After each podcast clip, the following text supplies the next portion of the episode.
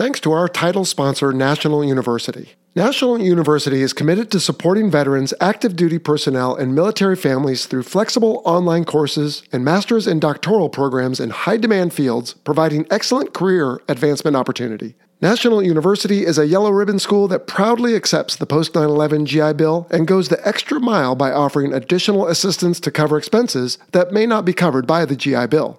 To learn more, visit nu.edu forward slash veteran.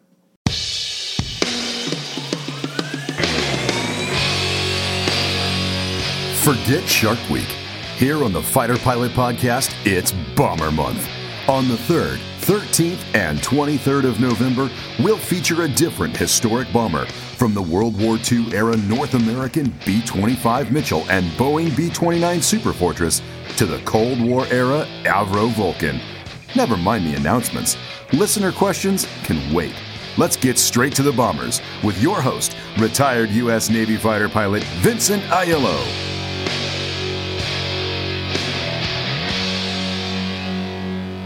Well, hello, everyone, and welcome to another episode of the Fighter Pilot Podcast. We are right smack in the middle of Bomber Month 2020. And you've heard from our occasional co host, Boat, Trevor Boswell. He took the B 29 Super Fortress last week, and he's going to take the B 25 Mitchell next week. But this week, we have our first foreign bomber to be covered in any of our bomber months. We're going to talk about the Avro Vulcan, and we've got retired squadron leader Martin Withers here from the Royal Air Force. How are you doing, Martin? I'm fine, thank you. Great. We are dialing in long distance today. Where are you? I'm sitting uh, just near York, the old York, sort of the northern part of England. Not New York, huh? No, no. Old York. Okay, fair enough. And I am in San Diego, so I think we're probably about eight hours apart or so. Something like that. But I appreciate you taking the time. Yeah, that's good. Well, I wish we could do these interviews in person. I think they're so much better. But alas, with COVID and travel and everything else, probably easier to do it remotely. Right. Good. All right. Well, I hope you can teach us about the Avro Vulcan. This is yet another one of the aircraft I don't know very much about. And as the podcast gets longer in the tooth, that becomes more and more the case. At any rate, we'll talk about it in a moment. But let's start with you, Martin. Where are you from? Tell us about your military career and what are you doing now? I grew up in South London and went to school there. And then after a, de- a law degree at Birmingham University, I uh, decided law wasn't for me. In fact, I tried it very briefly. Okay. But I'd already got the flying bug because we had a thing in, in the UK, University Air Squadron, linked to the RAF. And uh, I did about 80 hours flying in chipmunks while I was still at university.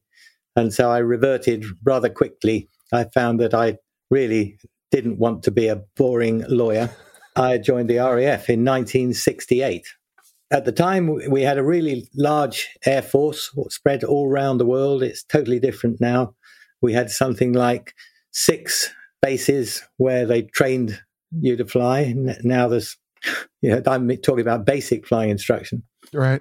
But anyway, so I came out of my training, unfortunately, not selected to fly fighters which is what I wanted. That's what everybody wanted. Of course. But I chose the thing closest to it when I got onto multi engine aircraft, which was the Avro Vulcan, which was an incredible aeroplane. I have to take everybody right back to 1945, which was the end of World War II. And the last thing to cut off the Avro, I call it Avro Vulcan, but the Avro production line was the Lancaster. Hmm. And the Vulcan was the next thing off the line, only 11 years later, which was a four jet aircraft, a true Delta, capable of flying. Well, physically, it would fly up to 60,000 feet, but uh, we were limited by Mach number and also breathing apparatus and so on. But it had a, a regular ceiling at 50,000 feet, which, of course, in 1950, well, it actually came to service not until 1956, but it had been first flown in 52. And uh, it was just outstanding. And it was such a leap in technology when you think of a big lumbering four engined petrol driven oh my thing to this with um, four Rolls Royce Bristol Olympus engines, actually, to be fair, mm. in the days where we had lots and lots of different manufacturers all going, and then they eventually merged into rather boring sort of either Rolls Royce or British Aerospace. Ah, uh, yeah. But anyway, the history of it goes on, but it was an incredible aircraft, a big Delta. It was big because it had to fly capable of taking a huge bomb. Anyway, Martin, I'm sorry, but I want to get to that, but I want to finish with you. So, right. uh, you spent 23 years in the Royal Air Force. Did you fly the Avro the whole time, or did you have other assignments, just broadly? No, through my 23 years of flying experience, I was either flying a Vulcan or instructing on uh, Jet Provost. Oh, okay. And how many hours did you accrue in the Vulcan? In the Vulcan, I ended up, because I flew it in a co pilot, a captain, and then later back on as uh, an instructor on the conversion unit and the squadron, and as display pilot for seven years later, when it's much later, but that's another story. Uh, I got uh, over 2,000, 2,100 hours, I think, on the Vulcan. All right. Well, I hope to get to that other story here in a bit if you have the time. But that's impressive. Over 2,000. What was your longest flight? Do you recall? Well, I do remember the flight because, of course, I was um, involved in the Falklands conflict in oh. 1982. Well, I want to get to that too. So, well, that makes the longest flight, which was 15 and three quarter hours. But um... oh my goodness. All right. Well, so and then uh, after you left the Royal Air Force, it's been already what over twenty years since then, thirty, I guess. Uh, what have you done since? Well, I became an, an, airline pilot with different airlines, flying turboprops and flying Airbus and Boeing. My last flying job uh, was with a lovely little airline, which did actually go out to San Diego, ah. called Zoom. It went bust, sadly, in, in 2008. So that was my last oh. flying, getting paid for it. But I was lucky enough to then fly the Vulcan as a display aircraft in uh-huh. displays over for seven years until it finally came to the end of its life. I was flying the, the last flight ever for a Vulcan. I can tell you it's the 27th of October 2015. Wow. Okay. Yeah, because it used to do the air show rounds and now it's been gone five years. But okay, whoa, there's so much to unpack here, Martin. I'm really excited about this. So let's go back to the beginning now. So after World War II, the Cold War heated up, I guess. Bad way to put it, but you get the point. And so we needed a nuclear strike aircraft. And is that what the Avro Vulcan was designed to do? After the war, we needed this aircraft capable of flying to 50,000 feet and carrying a huge nuclear bomb and being capable of flying at high Mach numbers. So the design specification was given to different companies, and we came up with three different versions of an aircraft capable of doing that. The Vulcan was just one of them. The others were called a Valiant and a Victor. The Vulcan went on to be the last one of the three, which would end, still ended up as a bomber right up to 1982. Okay. Was it coincidence that they all started with a V, or was that just the system in Britain at the time? The first one to get airborne was the Valiant, and they'd already called it the Valiant. So somebody in a high level said, "Well, we have the others beginning with V as well." So we, they became called the V bombers. Okay, they were all V bombers, and it became the V Force. Yes. Right. All right. So that was what it was designed to do. Did it keep that role throughout its life, or did it end up in a different mission that maybe it also excelled at? Well, it was all designed to go for all these aircraft were designed to go to high level to bomb from high level.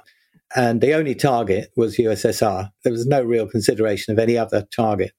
But then after Gary Powers in the U 2 got shot down in 1960, then our roles changed and uh, we had to go low level. Our whole technique of flying was to go low level, uh, ideally in bad weather at night so that we wouldn't get detected to drop just a nuclear device from low level. Mm-hmm. So, like, for example, sometimes an F 14 Tomcat, for example, was designed for fleet air defense, but later it was adapted for air to ground, and it actually did quite well at that role. And so I didn't know if maybe later the Vulcan was adapted for other missions that it was well suited for. The role of the Vulcan, along with the other V bombers, was to be a high level bomber. But as soon as it was discovered that the Soviets had the SAM 2, which could go above 60,000 feet, then the role changed so that we ended up going in at low level to get through the defenses that way. And the Vulcan was the only one which was strong enough to sustain prolonged low level flying. Wow. And so after 1968, when we changed over uh, to, for our defense of the UK and for the nuclear deterrent to be the Polaris submarine, then there were only a, seven squadrons of Vulcan left. That's about 70 aircraft. who maintained a low level strike capability up until 1982. That was, this is what I come on to later if I talk about them, that was their only role. Okay. The idea to go in as at night or in bad weather as low as possible. And we reckoned we could still get through the Soviet defenses. Sure. Uh, probably not as a first strike, but get there to do a huge amount of damage. Martin, so Tell me in your mind what quote low level means because in an F 18, we generally go to 200 feet. In combat, you could go down to 100 feet. I think I've been to 80 feet and I started getting a little uncomfortable. I've heard of F 16 strikes on, I think it was the Israelis when they struck the uh, Iraqi nuclear power plant, went for hours at 50 feet, which is crazy. Uh, what was a normal altitude for the Vulcan? No, our normal training was 300 feet. That was what we considered to be low level. Okay. Certain circumstances, you'd go lower. I mean, if you're going over the sea without any threat, we'd quite happily go down to about 80 feet. Oh, yeah. And in fact, the Vulcan with its big V wing, uh, which we seem to be s- stabilized down at about 80 feet, you know, almost ground effect.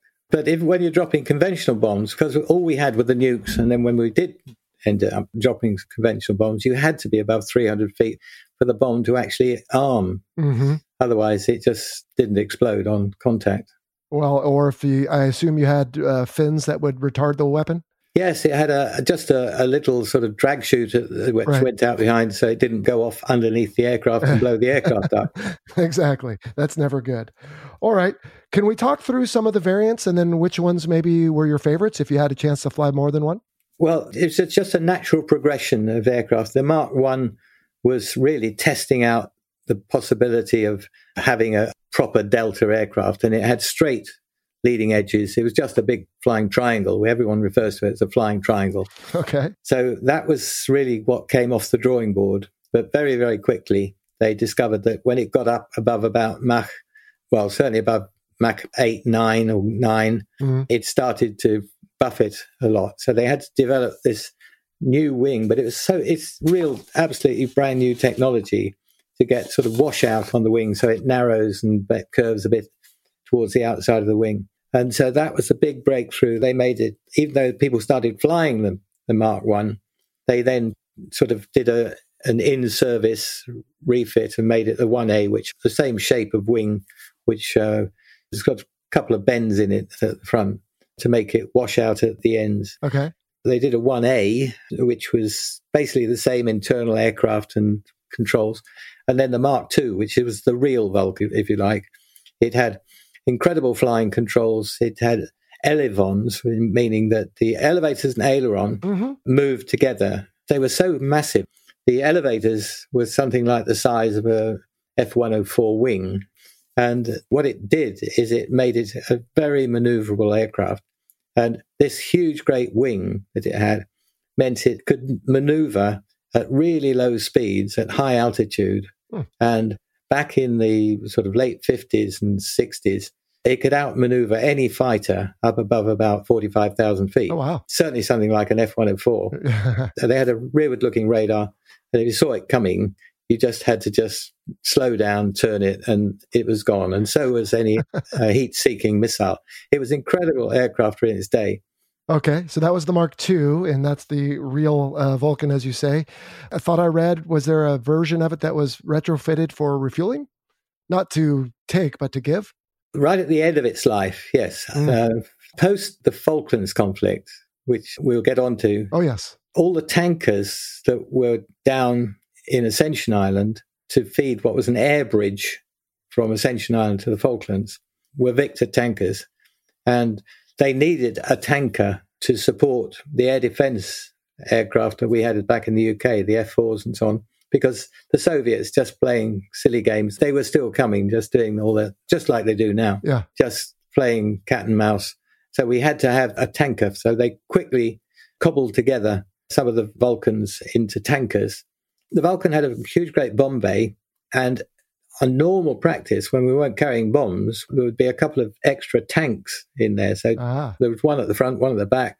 Each carried about 8,000 pounds of fuel. And to make a tanker was really quite easy because they just put a third tank in the middle. That gave it another 18,000 of fuel. and latched it on to the standard hose drum unit that was on the Victor tanker. It was strapped to the back of the aircraft. This is a short term measure. This is back in 1982 mm. when uh, we were still had everybody down south. And they actually made the housing out of wood, out of mahogany. It's the simplest way to do it. Just rig it up to see if it would work. Mm-hmm. And they actually left it made of wood with some metal fairings on for the because it only actually was in service for about one year. Okay. In fact, I did the refueling trial with a Vulcan onto the Vulcan tanker. Oh. Uh, the final release to service trial where we took on a full load of fuel and then gave it all back to the victor, oh. which was very interesting. And that was sort of while the Falklands conflict was still going on. But well, and I'm really looking forward to building up to the Falklands discussion. But I think we found the right guest to talk about the Vulcan, Martin, because you uh, did the tanker trials. You said you flew the very last flight of the aircraft. So yeah. I'm glad for your time today. Thank you very much. In case I forget to say it later, but I won't. Did any other country fly the Vulcan besides the UK? No, not at all. But interesting enough, um, because it was all going out of service, the Falklands conflict started on the 1st of April 82 and we'd already started disbanding Vulcan squadrons in uh, 81. Uh-huh. The first Tornado squadron was going to be 617 squadron, Dambuster squadron. And so they actually, the last seven, I mean, there had been a lot more Vulcan squadrons, but was 617 squadron. That was the first one to disband. And others were disbanding at the time the invasion started. It was the proliferation uh, as far as other countries flying it sorry, the Argentinians invaded the Falklands mm-hmm. because they'd already bought quite a lot. Argentina had bought quite a lot of our hand-me-down ships and things like that. They did actually ask whether they could buy some of our Vulcans ah. as they expanded, just to have a high-level uh, aircraft. Okay, but nobody else ever operated them. Well, nobody did operate them. No. And then, as far as the looks of the aircraft go, we've already touched on this, but it was effectively a flying wing, but with a single vertical stabilizer. You talked about the ailerons, I guess. And uh, do you think the shape was just one of many design s- solutions to the initial requirement for a bomber to do what they wanted this one to do? Yeah, I mean, it was, it was quite amazing because the Valiant, which was the first one to fly, just really looked like um, what became a jet airliner. It didn't look very different from that. Okay. It was a good airplane. It could just about meet all the specifications in terms of performance, but they were still working on fairly small engines in those days. So that was very conventional. It obviously had a little bit of wing sweep because as soon as you go up to high level, you have to have swept wings. Mm. The Victor was an incredible design. If you ever see the look of it, there's never before or since been anything that really looks like it. But in fact, it was much more conventional than the Vulcan. In fact, there'd been no experience at all of flying. I think the uh, Luftwaffe during the war had flown some Deltas, but nobody else had flown a Delta aircraft, a pure Delta without a, mm-hmm. a separate tailplane. So to establish that this would work, Avro, the manufacturer, built one third model of the Vulcan to do all the different tests, particularly slow speed and high speed tests. We're talking high speed when it started to go supersonic. And uh, they used these things. They just made three of these little airplanes. And uh, from that, they really worked out, along with wind tunnels, you know, how to build this thing, which was the first and almost only, well, until you got the flying wing, uh, the only sort of delta going. But it turned out to be incredible. Yes. It was quite lightweight. It had plenty of room in the wings for fuel, which was good, which none of the others had. And it really was a, something thinking out of the box to start mm. doing that. And it was actually the idea, but not the much further design, that came from Roy Chadwick, who was the designer of the Lancaster. And I say the Vulcan came off the same production line as the Lancaster. Oh, fantastic! But Roy Chadwick uh, died in an, in an air crash actually before the aircraft ever flew. Oh, he never got to see the fruits of his labors. No, he didn't. And I think it wasn't much more than an idea stage. It wasn't long after he had the idea. But I see. Well, that's unfortunate, but uh, comes with the territory in in this business. All right, moving on. So, how many folks fly in this at once, and what are their roles? Right. To start, they considered it actually to be a single pilot aircraft. Really? But that was changed to be two pilots, although it was very cramped Okay. cockpit. But one thing they did make was they just had a single stick in it. It didn't have a, a normal large aircraft column. But down the back, sitting down in the dark, facing backwards, we had two navigators, a navigator radar. Nav- radar was also the bomb aimer, but the navigation equipment they had was hardly any better than the Lancaster. So we had a proper navigation plotter who literally was sitting there with his chart out and marking as he went along. And right up to the end, they upgraded it by having a really, really good compass system and some things like which could give you airspeed and sorry, ground speed and so on better. Doppler devices. So it was upgraded, but we never had any sort of modern day navigation aids in it at all. And we used a sextant to secure our position Celestial. uh, going across long distances, like flying across Yeah. the Atlantic. We, we used a sextant. Wow. So we wouldn't have been allowed in any airways, but because of the performance of it, we were able to fly above all civilian aircraft. okay. And uh, we do that. Well, okay. So two in the front and then uh, two navigators in the back. Sorry, two navs in the back. We had an what's called an air electronics officer, the AEO. All right. He had the radios. There wasn't room in the front for different radios. He had the radios, and he was the sort of flight engineer. Most of it was automatic, but with a certain amount of switching he had to do to sort of selecting uh, things and controlling the electrics. I can imagine. But his important war role was that he controlled the electronic countermeasures, the ECM Ah, and he had a rearward looking radar and he had the sort of chaff dispensers and the flares and so on. So he was you know an important role. In peacetime Yeah.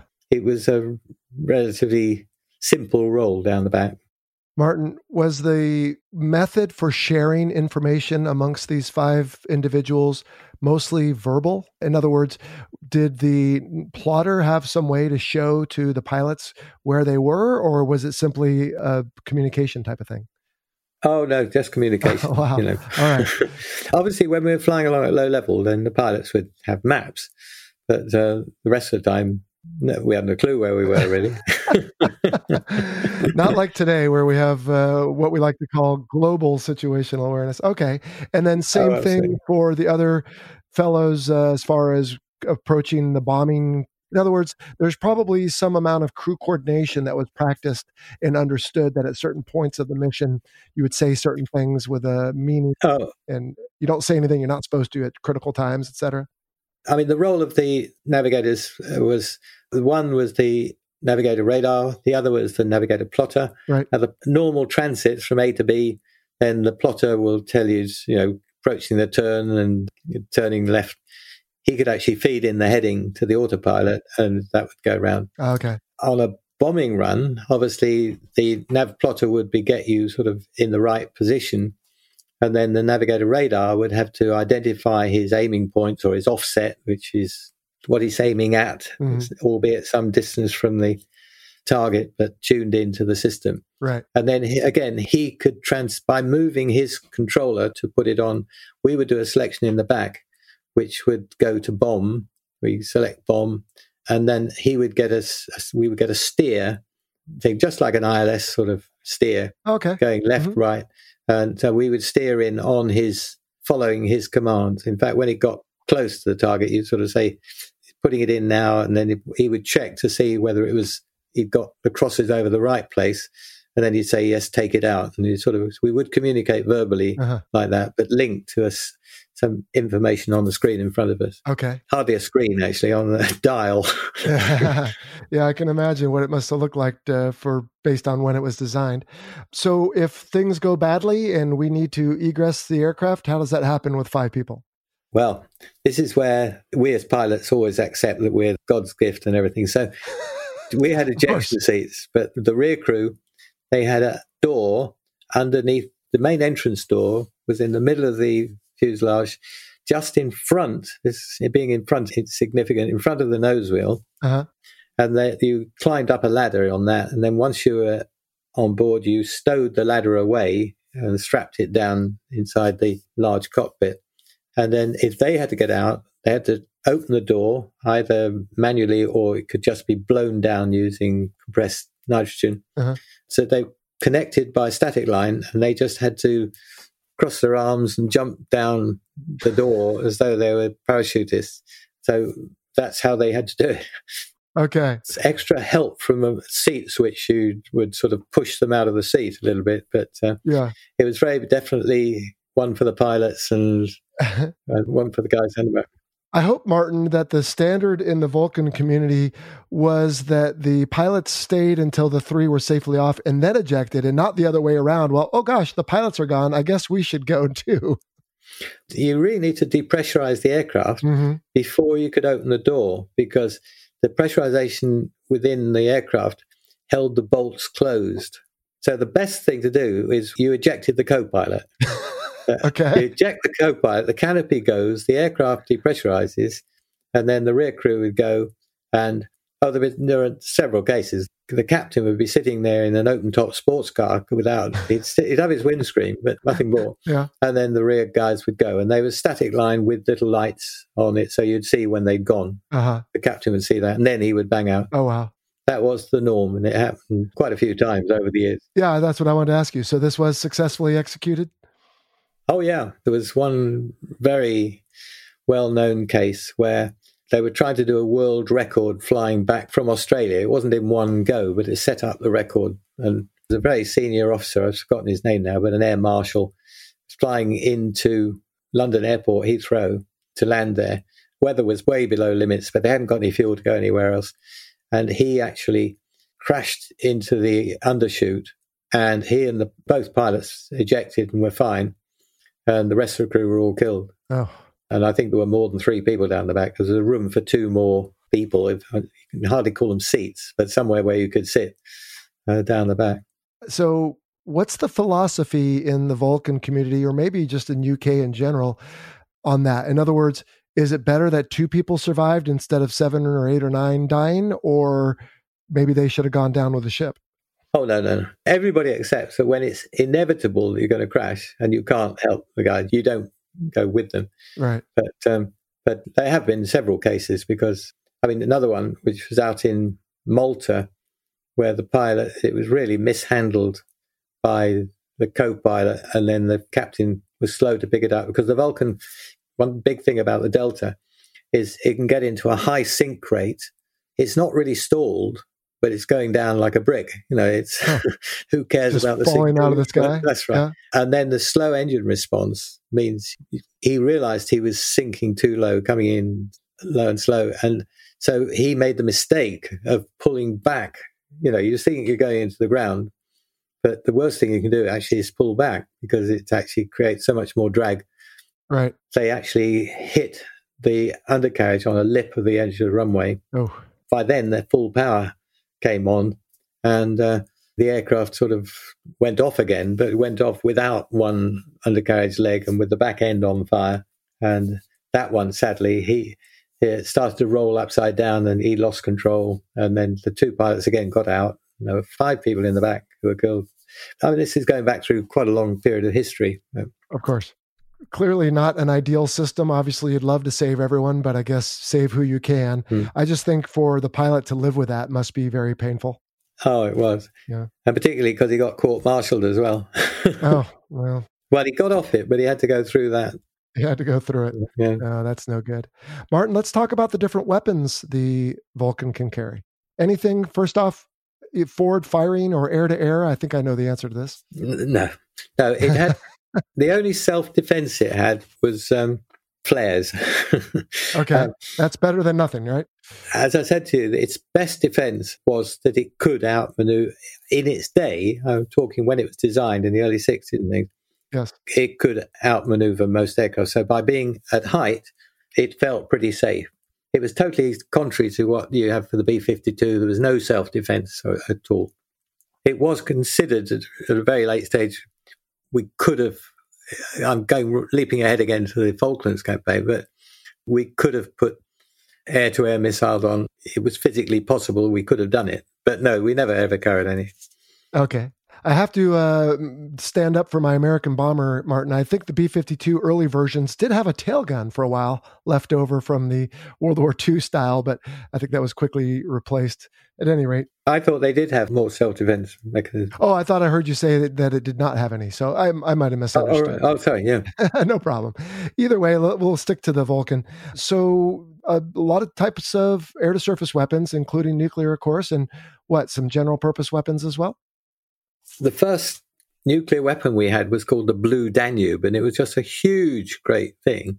And for that reason, and because that we were preparing aircraft to fly carrying that thing, which weighed about 10 tons. Oh, gosh. We had to have a big bomb bay. And because you got a bomb bay, then they made provision for ordinary dumb bombs. You know? Mm-hmm. And the Vulcan could carry 21 of these. And they were on three rows of seven and you could select sort of different ways. You could just drop one bomb, or you could select the different bombs. Sure. And that was true of the other V bombers. Okay. But they never got used uh, until the Falklands campaign, which. Uh, That's okay by me, Martin. Yeah. Based on what it was intended for. If you've always dreamt of a career in aviation while keeping your feet on the ground, then Air Corps Aviation is the place for you. Since 2008, Air Corps Aviation has been at the forefront of modernizing the airworthiness of legacy aircraft dating back to World War II. Their dedicated team specializes in numerous aerospace disciplines, including manufacturing, fabrication, restoration, and support, all while incorporating state of the art technology. In 2024, Air Corps Aviation is expanding its team with job openings in engineering and computer aided design, quality, fabrication, and restoration. Live where others vacation in northern Minnesota while enjoying paid time off, health insurance and savings accounts, retirement plans, life insurance, and best of all, most Fridays off. If you're ready to be a part of a team fulfilling dreams through the preservation of historical aircraft, visit aircorpsaviation.com/careers and take your first step towards an exciting career in aviation. That's aircorpsaviation.com/careers. Visit today. was a nuclear strike in the initial way it was designed as a high altitude? Was it thought that the Vulcan would get out of there? I mean, in other words, on our A4 episode, it was understood by pilots that it was probably a one way mission, but was survivability somewhat assured on the high altitude mission? I, I think it was a big pretense uh-huh. that there was survivability because we would have a sort of diversion airfield, which would be a, a main military airfield in Scandinavia. Uh-huh. You really knew jolly well it wouldn't be there. But interesting enough, they still carried on with this sort of belief that when they got the tornado introduced, which the tornado took over from the Vulcan in certain that role of the low level nuclear strike, they didn't attack as many targets, you know, as distant targets as the Vulcan was supposed to because it had shorter range. But they all felt the tornado force thought, well, it's a bit of a nonsense, really, because it is a one way mission. you know, well, you, you, might be able to parachute down somewhere, but well, the world isn't going to be very habitable after that. But that's right. Uh, no, I meant whether you'd get caught in your own blast. But for the low altitude mission, yeah, you had, I'm guessing, a loft maneuver or something. No, the low altitude actually was um, just a simple laydown from low level. Really? With just a time delay on it. Okay. So it would burrow into the ground and wait a little while and then detonate. It didn't even burrow into the ground. But... Oh, just well, I mean, it's going to skip along, right? no, I mean the first bombs, the Hiroshima bombs and things, they were designed to go off above ground level. It's not an impact. Mm-hmm. Airburst. Well, an airburst, yeah. But I mean, an airburst, a true airburst, is defined by where the ball of the thing doesn't touch the ground, you know, that's an airburst. Okay. If it does touch the ground, it's a ground burst. And it doesn't mean it the bomb actually landed on the ground before it went off. I see. Okay. But anyway, we were told we would get away from it. We, the escape maneuver was just to sort of go along and then for some reason turn right or something. They seemed to think it couldn't catch you if you darted. well, anything to give hope, right? Yeah. The lovely thing was all the time I was flying the thing, people say, your job was to go and drop nuclear bombs on people. Could you do it? And all the time I was flying it, I thought it was so unlikely that I would have to do it. Right. That I don't think I ever asked myself the question, could I do it? I do think, as everybody else does really, that if you're sent out to do that and you think that it will do some good in the knowledge that you're not going to come back to anything and all your family are dead and one thing and another, you'd have just gone on and done it. You know, it's, uh, you haven't got time for any sort of shortcomings. If you're really worried about it, you're not doing the right job. Yeah. Well, and I think you could obviously go into a big discussion here on the military member who is right trained to do a certain job and does it somewhat without thinking. Hmm. but then i think you have the other side of the arguments especially in the vietnam conflict of people who said look you need to think about this. This isn't a just war and i'm not taking their side. But obviously there's a good discussion here that with your permission martin we can save for another day but, yeah no, no, i quite like to discuss that because I, I did have strong feelings about that and i'm surprised yeah. that people don't say more about it yeah well, especially these days where we're so connected and everybody has the device in their phone that allows them to see what the leaders are tweeting at a moment's notice. But again, I tend to think that there should be a military where people are trained to do a certain mission. Mm. And ideally, we have the right people in control of them so that we only do the right things mm. uh, for the right reasons. But anyway, let's move on. Can I just add to that what we're on? We're in less short, really short time. Yes, please. We have a big thing in England. We go to war for Queen and country or King and country. Okay. I must admit, I've always felt that I could do anything for Queen or country. Mm-hmm. But it's really like being a mercenary. If you're suddenly told, "Oh, well, we need you to go over there and help do something and just kill those people and right. and so on," it's really rather different. You're very detached from it. To me, that isn't what I joined the RAF for. It would would have been to to defend the country. And um, yes, and that was my poorly made point a moment ago. Is mm. is we need a military that does what it's told, but we need people who tell it only to do the right things. Mm. Yeah, ideally. All right, so it can fly up to sixty thousand feet. What's the highest you ever had one? Well, we were only allowed to go to 45,000 feet. Okay. So the highest I went was 50,000 feet.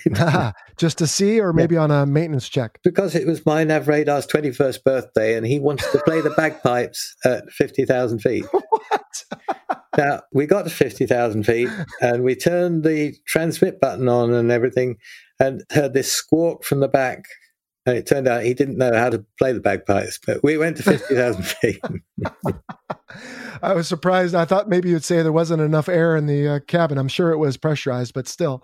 Oh, boy. Flying out from Australia uh, towards Singapore, we hit some really big storms and we tried to mm. out climb them. On that occasion, we went up to 50,000 feet as well. But had we lost pressurization at that point, our oxygen equipment wasn't adequate. You know, you had to have pressure breathing above about 45,000 feet. Well, and your blood will boil very quickly yeah. too, not just the breathing. Yeah, that's not a good place to be. I took an F 18 over 50,000 and started suddenly getting a little anxious, so I didn't stay there very long. But how about, I believe it's transonic only, right? So, I mean, did you ever see Mach 1 or was that an absolute no no?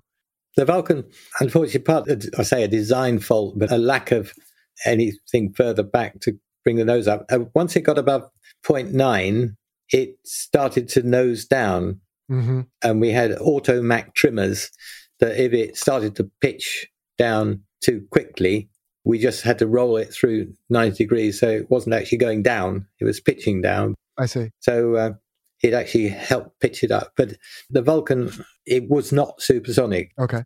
But they'd seen it supersonic because it, but when they analyzed it, it wasn't because it was. I see. The Mach meter said it had gone over one. Ah. Yeah. Well, there are always errors in those, at least on the early versions. As it happened, the Victor did go supersonic without any oh. pitch down, but that's because it was a conventional airplane, right? And it had enough power back. I say you had to be careful because I remember flying. You could hit, you know, the limiting speed quite easily in the climb with eighty percent on. You know that. oh wow! it had loads of power. We were doing an exercise called Keltex, where we simulated attacks on ships, and we were just a platform. And we joined by two, I think, American F 104s from Germany. They joined us to become our missiles under the wing, just pretend missiles, and then we launched them off, see, against the ship. Uh-huh. Oh, we were climbing at uh, 300 knots, and we were only using 80% power because the F 104 found it very difficult to stay with us at 300 knots and climb steeply because it then needed reheat. It was a, very much a sort of on off right. reheat, I imagine. So it was just merrily trogging up like this, and suddenly we realized we were exceeding our Mach limit in the climb with 80% set. so we had plenty of power, and we could have gone supersonic easily from that point of view. Yeah. Well, and I imagine the nose down moment uh, is a part of the what shockwave propagating over the wing. Oh, it's just rolling off down the back. Yeah. How was it to fly, Martin? Was it a joy to fly, or was it a lot of work? No, no. It flew. It flew like a fighter because, as I said, of the huge wing and the huge flying controls mm-hmm. and plenty of power. It had a great rate of roll because the elevons, you know, once you got established in the turn, they were effectively they were all elevators. The worst thing was it was limited to well, in training or sort of normal use, two G above two point three. They had to sort of look at it, but if it, it, hadn't been for that, but it was nice to fly, and the and the controls. You had electric trimmer on top of the control column. Uh, so there's none of this. I don't know if you've flown a big transport type thing where you have to. I have not. Hold it. Other than my airline airplane. yeah, but you have to have a great big trim wheel, which you trim, you know, with one hand and fly with the other hand. And right. we didn't have that. And so, but it really was nice to fly. The worst thing was the visibility out of it. Oh. It's got tiny little windows. And uh, that's too bad. Did the folks in the back have any windows? Initially, they weren't going to, but they did. They had two little portholes, one on either side, so they got some light in. A little something. Okay. Yeah. How about strengths and weaknesses? Uh, and this is always the difficult part, but what did you really love about it? And what was one thing that really annoyed you maybe about the Vulcan? Its real weakness, if you can call it that, is its fuel consumption. It was designed as a relatively short range aircraft, so capable of hitting Moscow from UK and then recovering back to UK. We only had about five hours fuel in it. But in other respects, you could abuse it. What I was saying about the high sink rates, something you have to be careful of. But just like any swept wing aircraft, you know, guys have gone in on the undershoot in many an aircraft, I'm sure, because they get low and slow and they pull back and they don't see the change in attitude, but the actual angle of attack's growing and and they stall in. But very little to say wrong with it. Uh, the, probably the rear crew will tell you there's something wrong with it because they should have had parachutes. But touche. Well, how about notoriety? Where would the Vulcan be most well known? Obviously in the United Kingdom, but is there any place in uh, movies or uh, obviously it did some demonstrations at the end of its service? Well, there is a James Bond film. We've got a Vulcan in it. I can't remember what oh. it's called now. I think Thunderball. Thunderball. Yes, from 1965. Oh well, yeah, knew the answer to that, but I don't know how many people recognise it as a Vulcan. But uh, okay, what absolutely did change things was the Falklands War itself. You know, the Vulcan got a lot of publicity. If it hadn't been for the Falklands War, put it this way, the Vulcan would have just disappeared out of sight, and nobody would have missed it because so many aircraft would come and go. Right. But we got a lot of press and so on for, for actually putting a bomb on the runway there. Everybody got to know the name of the Vulcan, if nothing else. And then we managed to get financial support to get one flying again back in 2008. But I don't think it would have happened if it hadn't actually already gained this public interest from the Falklands. Well, let's talk about that now, Martin, because we've been hinting at it the whole show. But yeah, that's right. Let me see if I can give a summary and then you can provide the details. So we know that there was a conflict, but I believe it was in 1982. A handful of Vulcans went from Port Stanley uh, about 8,000 miles. I don't know if it was one way or round trip, but it took what dozens of aircraft to get a couple aircraft to attack a runway. And the idea was that it was helping to keep the runway uh, out of use, but also it was the point that, hey, look, you're not going to get away with this. We're able to reach out and strike you even before our ships are all the way down there. Is that fairly broad overview? Yeah. I'm sure that's a very uh, yeah. top level uh, summary, but. No, no, no. But quite simply, I think the Vulcan was Britain's nuclear deterrent. It only had one role. Its role by this stage in its game to go low level from UK to drop atomic bombs, nuclear bombs on the USSR. It didn't have another role. That's all we trained for. We didn't do anything else. And then in 1982, 1st of April 82, when General Galtieri invaded and captured the Falkland Islands, which uh, Britain claimed to be theirs, uh, Prime Minister at the time, Margaret Thatcher, the Iron Lady was absolutely determined that this wasn't going to happen and we were going to liberate the island.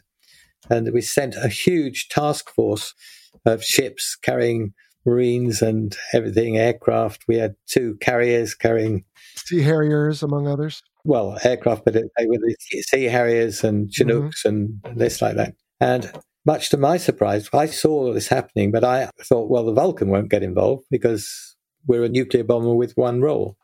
I was flying the Vulcan at the time. I was the senior pilot on the squadron, and I got called in to say that um, my crew had to be back on Monday after Easter weekend because we were going to start learning to do air to air refueling.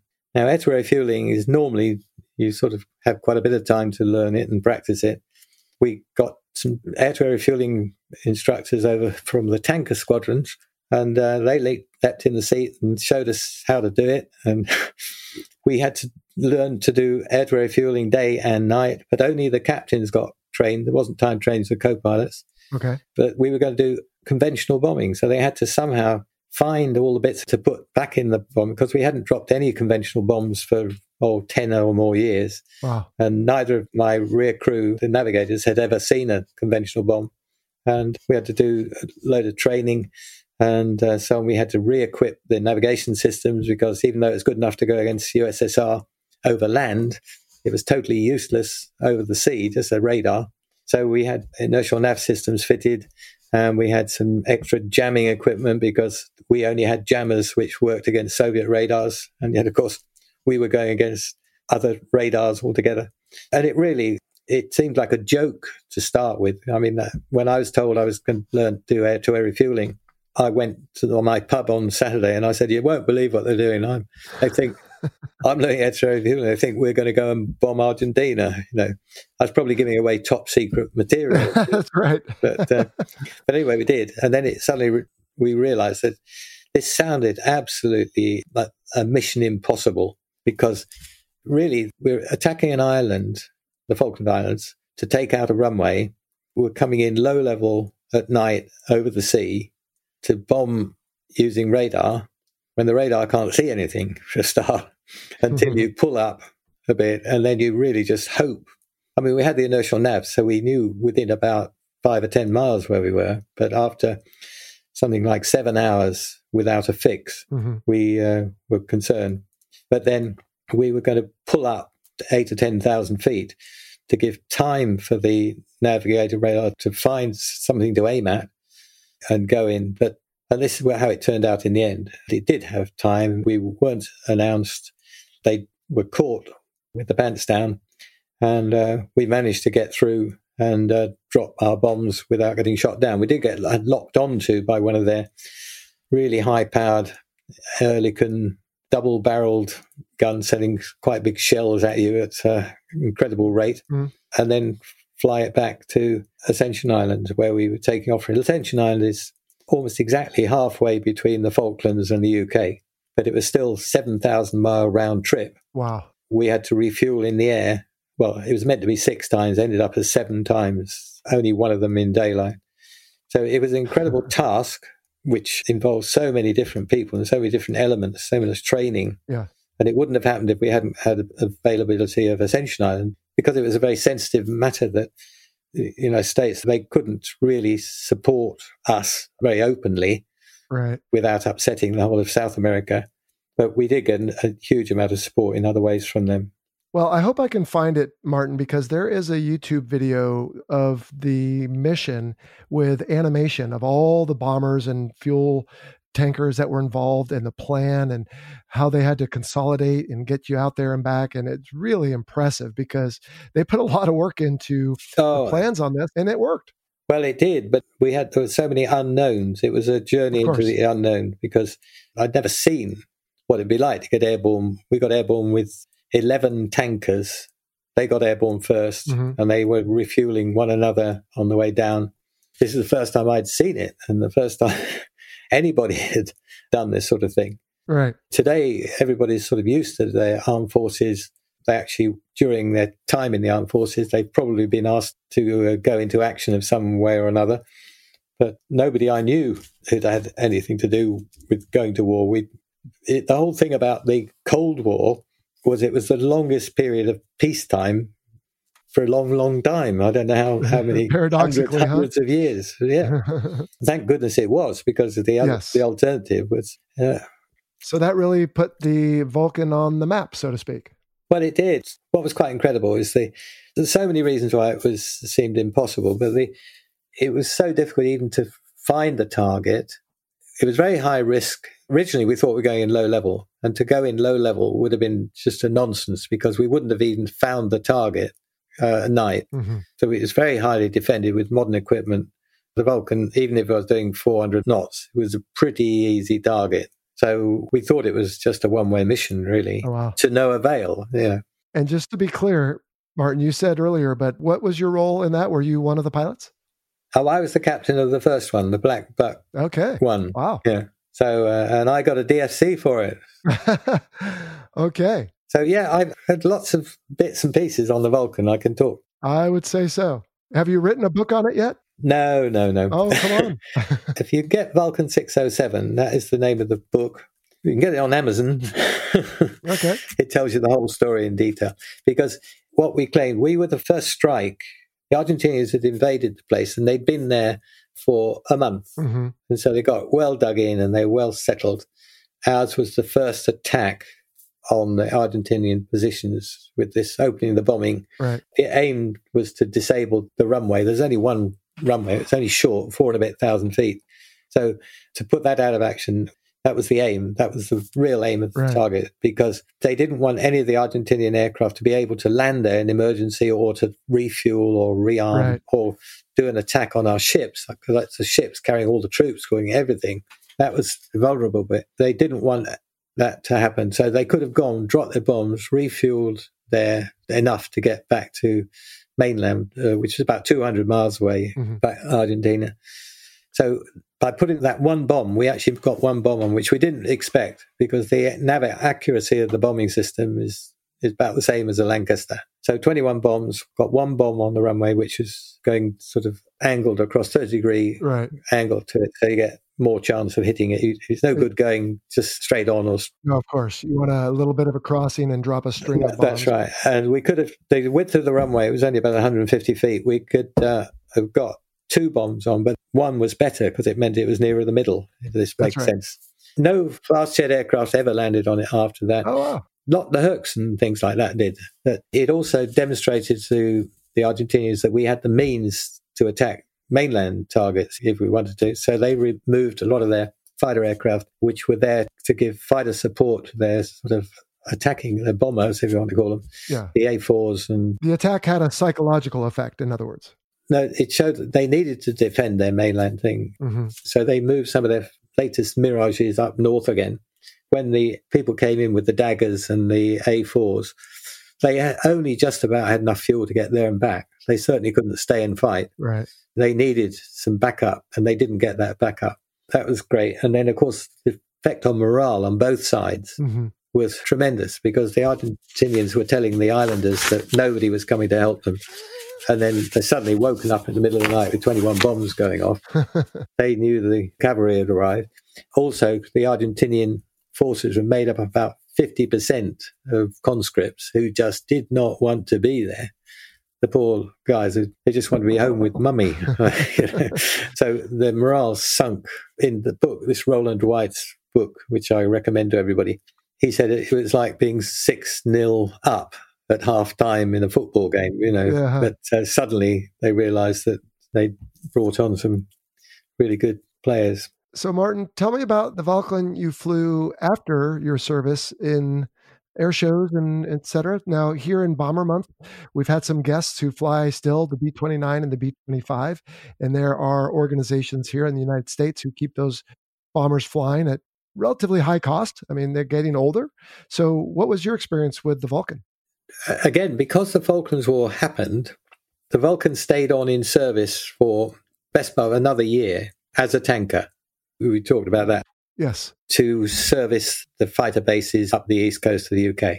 But then the base at Waddington was then going to be converted for what was a British aerospace design Comet airborne radar aircraft, which turned to nothing. It, but they spent a fortune on setting up the place for this AEW uh, Nimrod, based on a Comet. A.W. Nimrod was supposed to be coming into service at Waddington. So they got all the crew in there.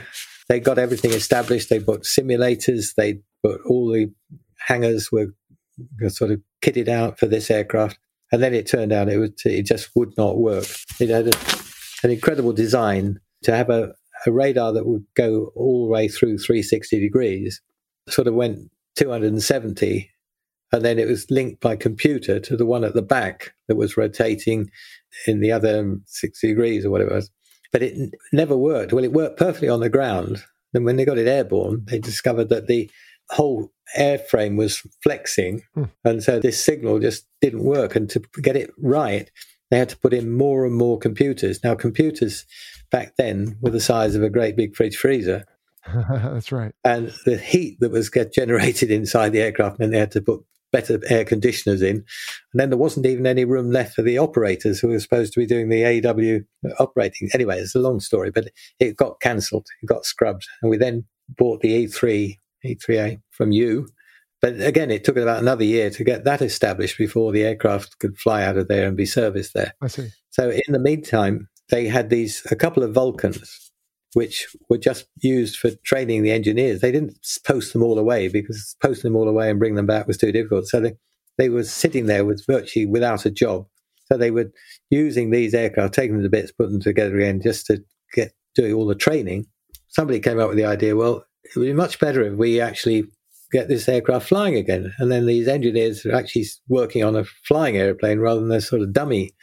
And they said it was done as a no cost exercise in the good old days before you had cost centers and lots of computers. Shell sponsored them with some free fuel. The crew, everybody, because they were on a military salary, but you don't get paid by the day. And technically, there was no increase in salaries because nobody else was employed.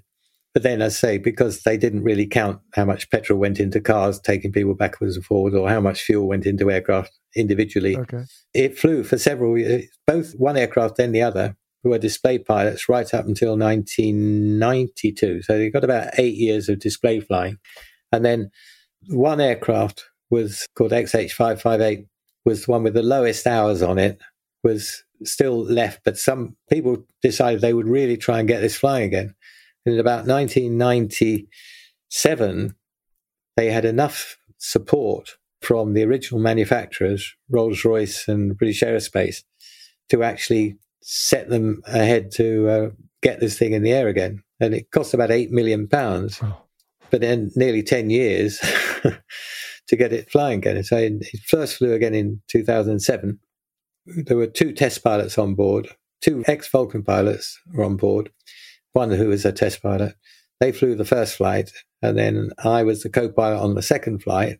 And then that year, I flew really as a co-pilot for the rest of that the first season. But I got checked out as a display pilot. After that, the other guy who had been checked out, the chief pilot, he wasn't well, and he left. So it left me as the only qualified display pilot. Oh, wow. that made me the chief pilot, you see. It's a very nice way of getting promoted. Uh, That's right. And we built up a team and we ended up with uh, five qualified display pilots. We took it in turns to fly in different seats. Sure. And it went on for seven years. We did loads and loads of displays and fantastic flights with the red arrows and things like that. Mm-hmm. I had an absolute ball. The trouble was the 1990s, the way Rolls Royce were quite happy to support it, the risk culture and everything, things had changed dramatically yes. over the sort of almost 20 years. The people in charge of Rolls Royce didn't want the liability. If anything actually went wrong with this aircraft, they could, or anyone crashed or anyone, they had certain amount of responsibility for it. In the meantime, that we couldn't deal directly with Rolls Royce or BAE, we had to deal through an engineering company in Cambridge called Marshalls, who are the intermediary. It's only like you know you can't go direct to to BMW or to Chrysler or anything. You deal through right. agents. They had signed a contract to maintain the aircraft for us or be oversee the maintenance. We had our own mechanics and people, but for up to 10 years. But they were able to give notice, give us one year's notice. And uh, we'd already exceeded the hours we thought we'd fly on it. But at the end of that time, oh, sorry, after only nine years, I think it was, no, seven years. So they gave notice that they no longer had any people qualified on an aircraft of that vintage mm-hmm. and so on. So they were cancelling the contract. And Rolls Royce and others would not allow anyone else to take on the role of overseer because, mm. to be absolutely honest, they just wanted to see this thing parked up again in one piece. They didn't like the liability. No. And so we had a wonderful last year when we knew that it was going out. We used twice as much fatigue life on the aircraft and why not? We went out you know with a really good flurry at the end although sadly the, the last flight which we had planned which was going to be a wonderful flight all had to be cancelled because they had so many followers so many people who would have wanted to come to see the last flight that where it was based near doncaster the next raf airfield it was an area where there was narrow country lanes and all the rest of it. And the police and everybody said, all these thousands of people turn up for your last flight. We're going to close the airfield because emergency services couldn't get through and that sort of thing. And if they closed the airfield, an aircraft got diverted, a civil airfield, mm-hmm. we could get charges for millions of pounds for. Oh, so we had to cancel the last flight. We did a last flight, but it was done in secret, if you like. Yeah. Well, and now they what are on display in various museums. I hope. Well, we've got Vulcans in a number of museums, but this one, sadly, is still sitting outside because we hope they had wonderful dreams that are going to make it a focal point of a Vulcan Academy, but they just haven't got the sponsorship for it. We got so many followers while it was flying, but as soon as it stops flying and won't fly again, I did the last flight in it, last landing ever of a Vulcan. Mm. It's just like any other museum exhibit, isn't it? If it doesn't, well, they do run it. They run the engines and they can taxi it. Yeah, it's not that special anymore. As I understand, I wasn't born, but even the moon landings by the second or third flight to the moon, already it was okay. Yeah, we've seen that. What's new, right? So people have a short attention span, I guess, and yeah. they're done with it and on to something else. Yeah. All right. Well, Martin, this has been a really informative and enjoyable discussion. Thank you very much. I feel it's a bit disjointed because. Uh... No, not at all. The people who have an affinity for this matter, they love to learn about these aircraft from people like you who were there from almost the beginning till the very end. And so hmm. you have a wealth of information. And I'm going to put you on the spot, Martin. I think you need to consider a book because you have some really unique hmm. experiences. yeah.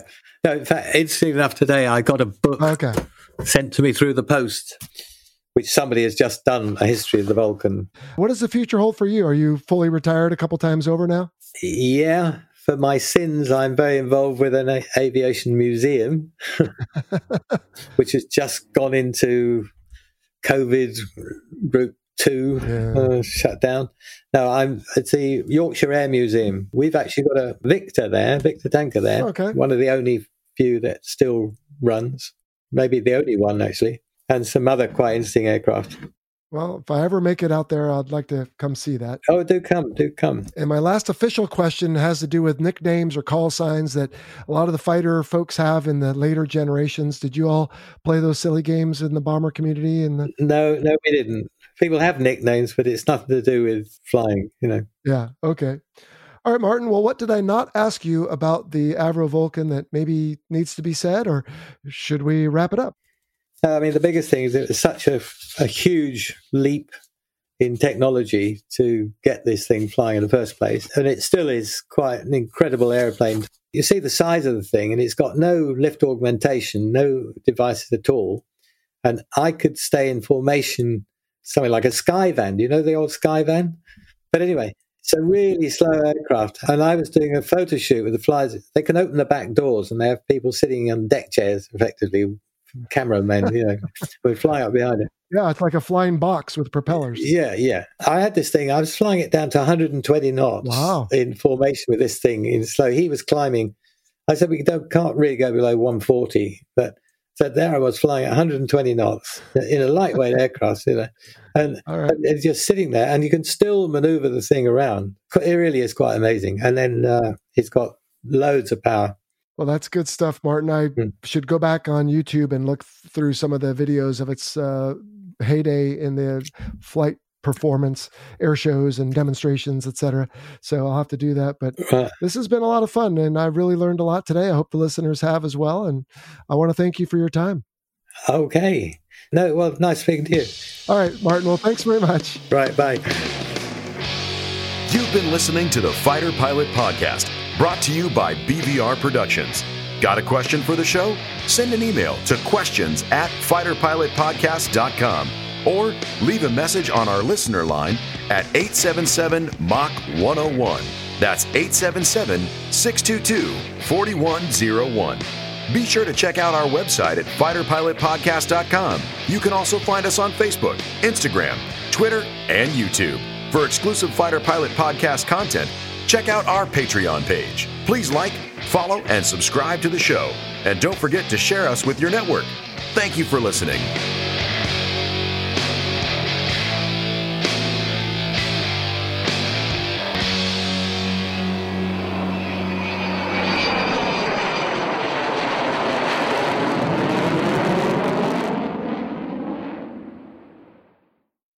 Thanks to our title sponsor, National University. National University is committed to supporting veterans, active duty personnel, and military families through flexible online courses and master's and doctoral programs in high demand fields, providing excellent career advancement opportunity. National University is a yellow ribbon school that proudly accepts the post 9 11 GI Bill and goes the extra mile by offering additional assistance to cover expenses that may not be covered by the GI Bill. To learn more, visit nu.edu forward slash veteran.